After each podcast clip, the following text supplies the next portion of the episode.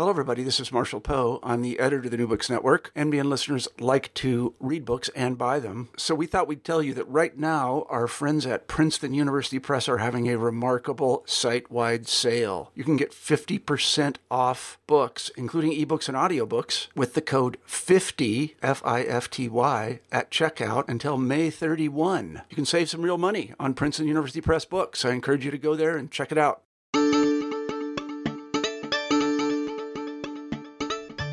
This is New Books in Science Fiction, and I'm Rob Wolf, your host and the author of The Alternate Universe. This is the Who Needs Spies When We've Got Psychics edition. New Books in Science Fiction is part of the New Books Network, which is chock full of interviews with authors who write about all kinds of interesting stuff. But I guarantee you, this is the only show on the network where you're going to hear a conversation like the one we're going to have today that covers in one go astral travel, the old timey Mike Douglas talk show, Card Sharks, and the very real U.S. Army program that studied the potential military uses of psychic phenomenon. With me today is Daryl Gregory, the author of Spoonbenders, which was a Nebula Award finalist and an NPR Best Book for 2017. The paperback edition came out last week at the end of June.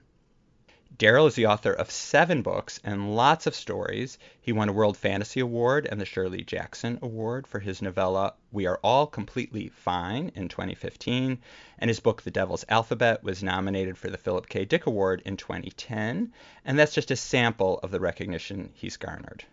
And he's with me now via the wonderful magical electrons of Skype. Hi, Daryl. Hi, Rob. Thanks for having me on. Thank you so much for joining me. So, you and I live on the coast. You're on the West Coast, and I'm in New York, but we both grew up in the Chicago area, and I think probably around the same time. And I only mention that because your knowledge of Chicago is on full display in Spoonbenders, where the story is set. So I thought I'd ask a very Chicago centric question to start our conversation is there something about Chicago that inspired your story about this family with psychic abilities, or could the story have been set really anywhere? No, it has to. It has to be Chicago. Yeah. So I grew up in Chicago. Um, I went to school in the 80s. I'm probably older than you, but I set the book in the 90s. Um, no, there's something about growing up in Chicago and I think it relates to I grew up in a Cubs family, uh, so we were fans of the Cubs.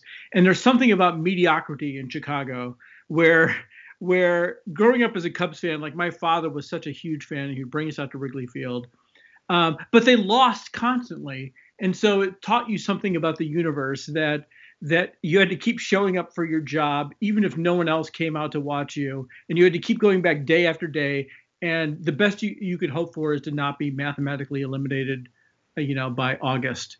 Um, and there's something about that kind of midwestern mindset about you keep your head down you don't make too much of yourself. Um, i used to tell people that if you grew up in the midwest and if you brag too much you know uh, god would send a tornado to destroy your house. That was the way that was that was the rule in my family. It's like keep your head down uh, don't don't make too big a deal of anything. But the Telemachus family, I mean, they're a family dealing with mediocrity. I mean, they were famous for about 10 minutes um, before they were embarrassed on national television, and and that was the height of their fame. And so, um, you know, growing up as a kid, I I kept I had the same feeling that Maddie does in the book. So Maddie's this 14 year old in the book who's he wishes he had powers like his famous family did. Um, and I grew up the same way thinking nothing interesting will ever happen to me. Everything interesting must have happened in the past because I'm growing up in the suburbs and there is nothing going on here. For me, the most exciting thing was pretending I had magical powers like Samantha Stevens on Bewitched or, you know, Genie. that was that was the most exciting thing I could I could manage let's talk about that moment of fame that you described because I think that is a very pivotal moment for this family, and I think it'll tell our listeners a, a, lot about the story, and it's a good place to dive in. I think so. So early in the book, Maddie Telemachus, the, the teenager who's a major character in the book, he gets to see this VHS of an old Mike Douglas show that featured his family long before he was born, as you say. So his mom, he sees his mom, and she's around 10 years old, and she's there with his uh, two uncles and his grandparents. And at that time, they were known as Teddy Telemachus and his amazing family. So maybe could you describe for our listeners what made them so amazing, and then what happened during their appearance on the show that basically changed things forever for them? Right. So, I mean, uh, I guess the the root of the family goes back to the 1960s. Teddy Telemachus is basically a con man and a card sharp who can fake his way through a psychic test, and he meets Maureen McKinnon, um, who has genuine power and is, is a real clairvoyant. And uh, he thinks at first she's the greatest scam artist he's ever met, but she has actual power. And they fall in love and uh, later they have kids, and Teddy's like, we have to go on the road with Zach because his kids start to have powers. Um, Irene can um, tell when somebody is telling the truth or not. Buddy can sense the future, and Frankie can move things with his mind as long as he's not too nervous. So, and he thinks, and they, they go on the road as a traveling act, and they make it onto the the Mike Douglas show, where um, things start to go wrong and Buddy, who can see the future, suddenly realizes that everything about he imagines going wrong with his family and his mother dying, everything is about to start happening. The dominoes are about to start to fall. He starts freaking out. And um, in order to save the day, Teddy Telemachus fakes some telekinetic activity that gets caught on camera and they're embarrassed on national television.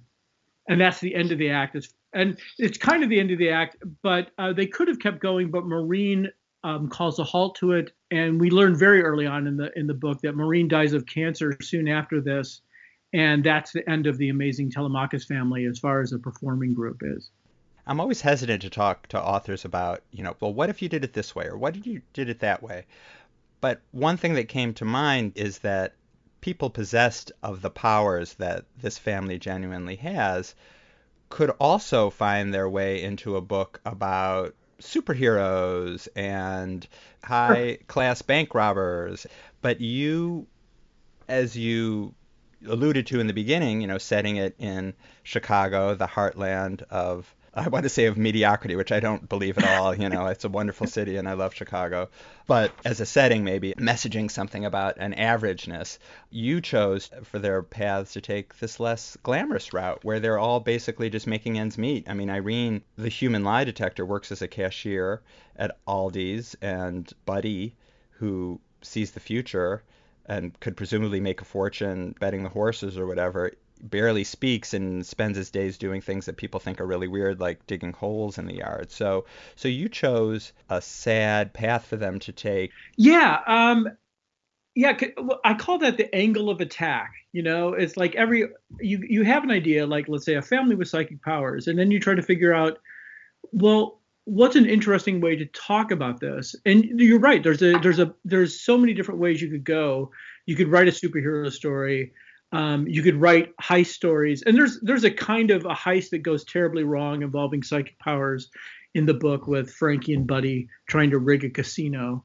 Um, but I, I, was struck by the fact that like that there's so many. Um, well, I was trying to figure out why, if, if this is if the if people have these powers in the real world, um, why wouldn't they just become you know rulers of the world? Why wouldn't they become rich and famous? And I was struck by the the rationale that Uri Geller always used, which is, you know, there's so many things that can reach out and interfere with your powers that only a faker can make his powers work all the time. And so his powers could cut out at any moment. And that was usually when he was being watched by another magician or someone paying too much attention. So I'm like, okay, so Uri Geller's excuses for how these powers go wrong, that's going to be the metaphysics of my book. And so then I was trying to think of like what um, what is it that's gone wrong? And Irene, her power to detect lies really gets in the way of holding down a decent job because she can hear everybody lying to her. Um, it, and it really gets in the way of romance because you can't even get to know anybody if every single polite thing they say, you know they're lying to you. and they're if they say no, this isn't weird at all, and you know that they think it's absolutely weird, uh, it gets in the way of having a decent relationship. And so she finds love on the nascent internet on AOL where in a chat room she finds out nobody she can't tell if anyone's lying and they can't tell if she's lying. And she, it lets her open up and find love. So just like the rest of us it brings her down to our level. Exactly. Where we where all important relationships rely on a little bit of lying to get by to make it nice for each other. Because we had those terrible days when you think okay maybe this is not working but let's let's just lie our way through this and then then you know the love comes back well, exactly. And you have a very artful way of presenting their skills because early in the book, you know, it wasn't clear to me are they a fraud or not? Do they really do these things? And then over time, you see, in fact, that they they do have these skills that they exercise in these very small ways. I mean, Irene's father takes her around sometimes when he needs to know if someone's telling the truth or not, you know, and she's it's it's it's such a small use for such a big, potentially big talent. Right. Well, and I was interested in this idea of family mythologies. In that, like, if you take it from Maddie's point of view, he's 14. He thinks the circus has already left town. He's missed everything, and so all he's got are these stories about the the, the glory days of the family. And I was thinking, okay, that's my way into the story from Maddie's point of view. And you gradually realize, no, they they do have powers, and this is where where they've gone wrong for them. Your book isn't an either or when it comes to magical powers. I can almost imagine that some writers would have made a decision to say, I'm going to write a book where people have magical powers and they're real, or I'm going to write a book where people pretend to have magical powers and it's all fake. But you've created a family where the patriarch is a trickster, you know, does the kind of magic tricks you can learn from a book and with a lot of practice can really create an illusion. And then the, the matriarch is a genuine psychic. So you've found value in both, or something interesting at least, in both approaches to creating magic. Oh, yeah. And there's a lot of discussion about magic in the book. And you know, and whether it really makes a difference. There's a there's a kind of magic. There's a long con running throughout the book that Teddy pulls off that is as magical as anything the rest of his family can do. And I was interested in that. What like what is the difference between those two? And and the the book itself is structured like a magic trick. When I teach writing students, I tell new writers that you know it, there'll come a time in your novel when you need to pull the rabbit out of the hat, and then you go back in the book and you put the rabbit in the hat at the right place so that when it appears, it's a magic trick. So the whole book is structured along those lines to do the same kind of things that Teddy does uh, with his con games happen in the book. And and you want and even though you know the writer and and, and it's the same kind of a reader with a writer is making the same kind of contract as an audience with a magician. You know the magician is trying to fool you. You want them to fool you. Part of the entertainment is the skill at which they fool you, and you all decide to buy into that. And that's what I was really interested in. You know, I'm going to tell you a story you know this is a mixture of lies and real things that happened with the government, but hopefully you're willing to go along. Your book is also about belief, it seems like, because if someone believes something is true, it it goes a long way towards making it true. Oh yeah, there's a major, and I won't give it away, but there's a a major plot point hinges on the belief in their own powers um, that comes along at the at the climax of the book. There's a subplot in the book based on the U.S. Army's Stargate project. Mm-hmm. Can you say a little bit about the project and talk about the threat it poses to the harmony and well-being of the Telemachus family? Oh yeah, yeah. So I mean, this is one of those things where my editor said, um, "Well, this is a little over the top." I'm like, "No, all that is real. Um, all the mob stuff that's happening in the suburbs of Chicago, uh, that stuff is real." But the Project Stargate was a, a, government project, and it moved among the CIA and the Army and a couple different different groups, where they were investigating psychic abilities.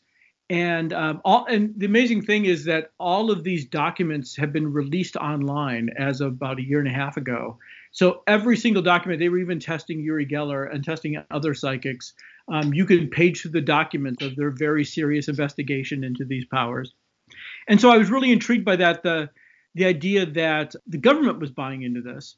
And if you had real psychics, um, why wouldn't that have completely changed the Cold War and so I come up with some reasons for that to have happened or to have not happened, I guess, for for not be, these giant changes don't actually happen in the world for some what I hope are interesting reasons. But I was intrigued by this idea that the government would be throwing so much money at um, at Project Stargate, and Congress continued to fund it till until 1995. We were throwing millions of dollars into this, and one reason the book is set in 1995 is because that's the last year of Project Stargate, and one of the characters is a, uh, a CIA agent who desperately wants to get the Telemachus family back into the program so he can revive the program and retire as a success, not as a failure as an agent. Um, so he's one of the threats that's looming around the edges of the family. Who wants to, when they find out that Maddie's powers uh, have kicked in at age 14, he wants to draw him into being an agent, a psychic agent, just like his grandmother Maureen was back in the 60s and 70s. Right, and she, as far as they were concerned, played a very significant role in the Cold War, but it was all a secret. Right, and I, you know, it's so much. There's so much research I had to, I wasn't able to use that you just sort of have to leave by the side. But all the, um, all the research I did on the Russians program, uh, the Russians had a psychic program as well. A bunch of research about the way subs communicated during the Cold War. All the stuff that my editor was like, I don't think you need all this. I'm like, all right, I'll I'll, I'll let it go. But maybe maybe maybe someday in another book I'll be able to use all this information. If there were to be psychics, I can imagine that they would behave the way Maureen behaved, in that she was able, basically, from after death, prepare her family and protect them using the skills of her family to send to send uh, warnings to them about what was to come. Yeah, I mean, um, you know, she's also using Buddy's power to see the future to sort of write them letters saying, "Please, um, here's how to stay out of trouble," because there's almost, you know, I didn't want to write one of those books where. Um, like in Firestarter or some of the other um, conspiracy books where the government has the secret program and it turns very dark and they're using these people against their will. I was not interested in writing uh, that kind of book, but I was very interested in writing a book in which a suburban mom basically subverts the entire government and keeps her family safe even from beyond the grave. She was like, so she's like super soccer mom.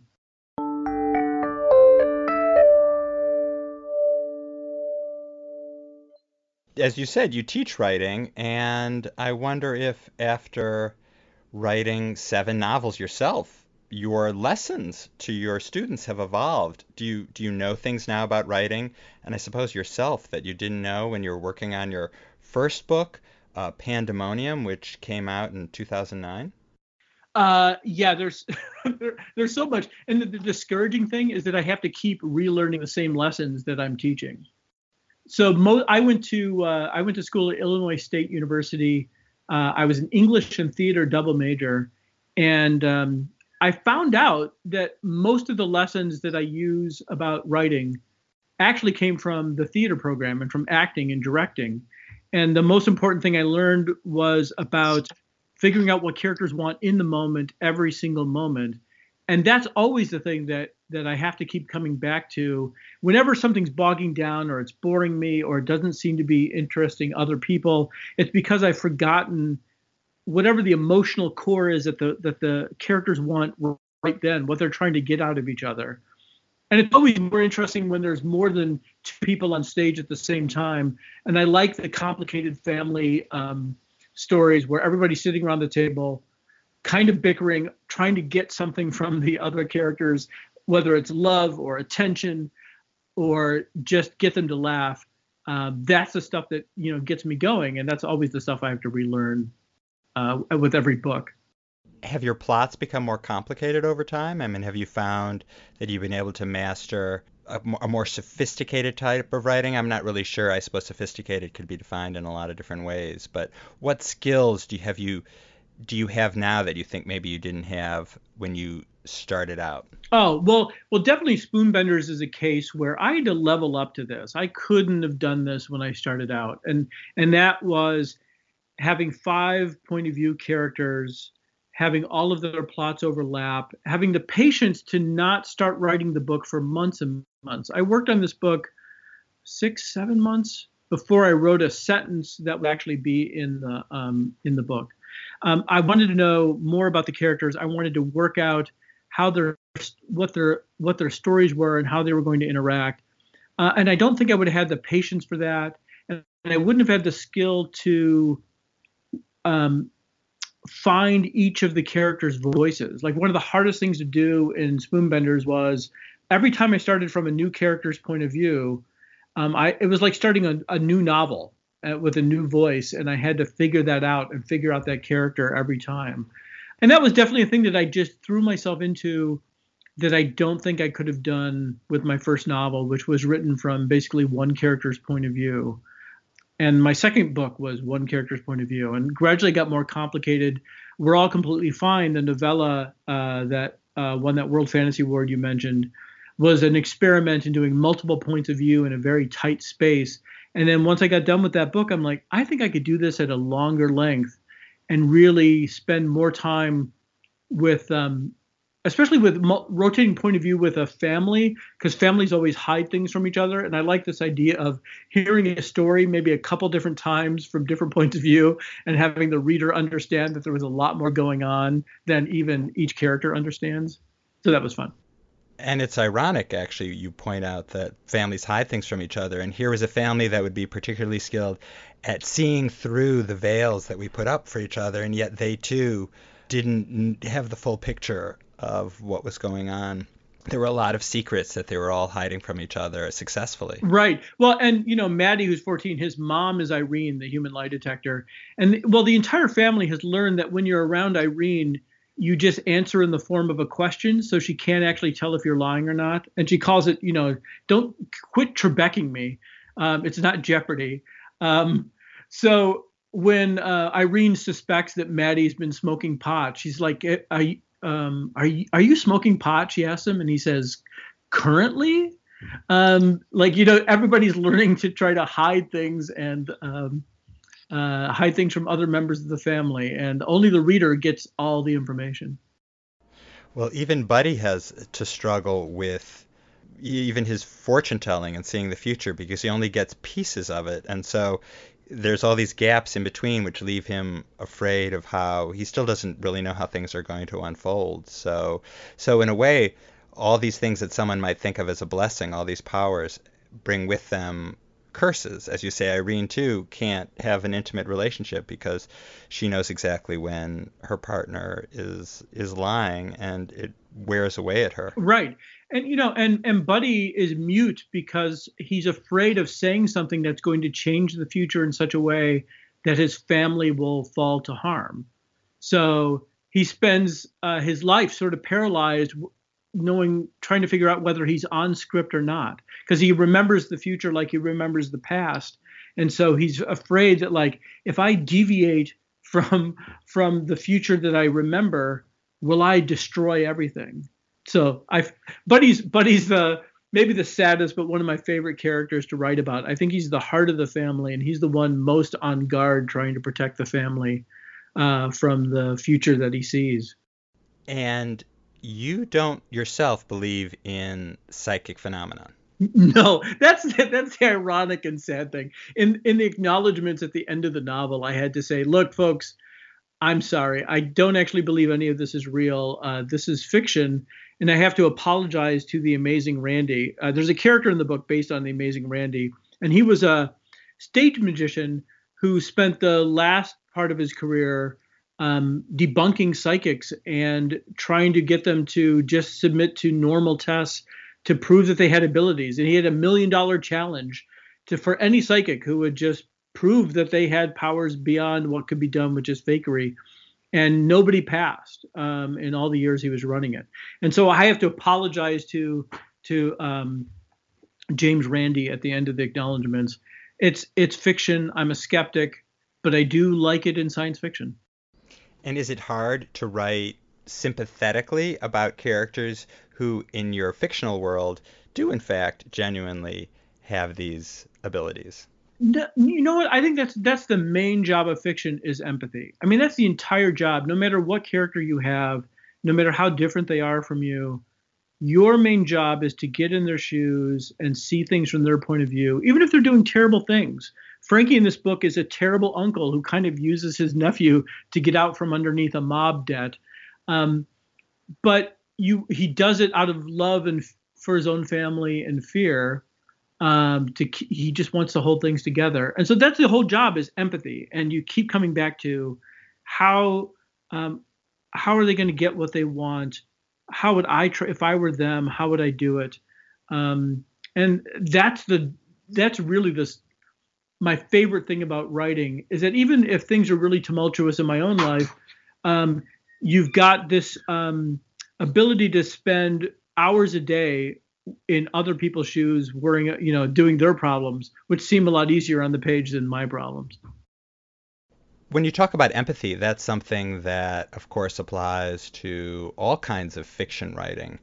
Are there certain strategies or ways of thinking that apply only to science fiction or fantasy writing? Or is that a false distinction? I think it's a false distinction. I think there's almost no part of fiction writing um, that's unique to a genre. I think a lot of times genre is about sometimes it's about the furniture of like well if it has a dragon in it it's a fantasy if it has a spaceship it's science fiction but the human stuff has to always be the same. What i will say is that science fiction is really good at thinking strongly about the consequences of something. If this is true what follows? What follows? And not just the most obvious thing what is the what are the next three things that happen after that? You know isaac asimov saw, says you know he had a story about um, if somebody in the 1800s is writing about automobiles, the new automobile, you know, you could write an adventure story about using an automobile to to save somebody. But a real science fiction writer extrapolates from the, this new horseless carriage to traffic jams. They figure out the consequences of some new technology. And there's just science fiction and fantasy are really good at playing out those what ifs. And sometimes it's just the matter of by having a, a metaphor that you can make real can make it more emotional. Having a mom who can tell whether you're telling the truth, actually tell that. I mean, all moms seem to have that superpower, but there's something lovely about making it um, true on the page. What are you working on now? What's your next project? Yeah, I'm working on. There's this young adult uh, series um, that I'm going back to. Uh, I just finished book two, starting book three. Um, the Harrison Squared series, which I call kind of Cthulhu for kids. If there's if your listeners um, know anything about Lovecraft, it's it's um, it's got monsters and a, a kind of horror-based Hogwarts. Um, there's a terrible school in there, uh, and just it just uh, one of the most fun things I've I've gotten to write. So I'm finishing up that series and then working on um, the next adult book, which doesn't have anything to do with spoonbenders, but uh, is at such early stages that I'm not talking about it yet. Before I close, is there anything else you you maybe wanted to talk about? No, I think that's it. I just really appreciate that people are, um, you know, this book is a is a confusing little beast in that Knopf, you know, tried to sell it as uh, well. They marketed it to some people as mainstream because as a family story, and to science fiction folks as a science fiction story. So I'm just really appreciative of those readers who will, you know, uh, cross the road to pick up uh, a strange hybrid book like that. So thanks for thanks for featuring it on your podcast. I really appreciate it. Well, thank you so much for coming on the show. I I appreciate it too. I've been talking to Daryl Gregory about his novel Spoonbenders, and the paperback edition just came out, so now's the perfect time to snap it up. For more interviews, subscribe to New Books in Science Fiction on your favorite podcasting app or visit newbooksnetwork.com and click on the science fiction show link. Our theme music is by Michael Aaron of quivernyc.com. The editor in chief of the New Books Network is Marshall Poe, and the editor is Leanne Wilson. Please consider leaving a review if you like what you've heard. I'm Rob Wolf, and I'm grateful you took the time to listen.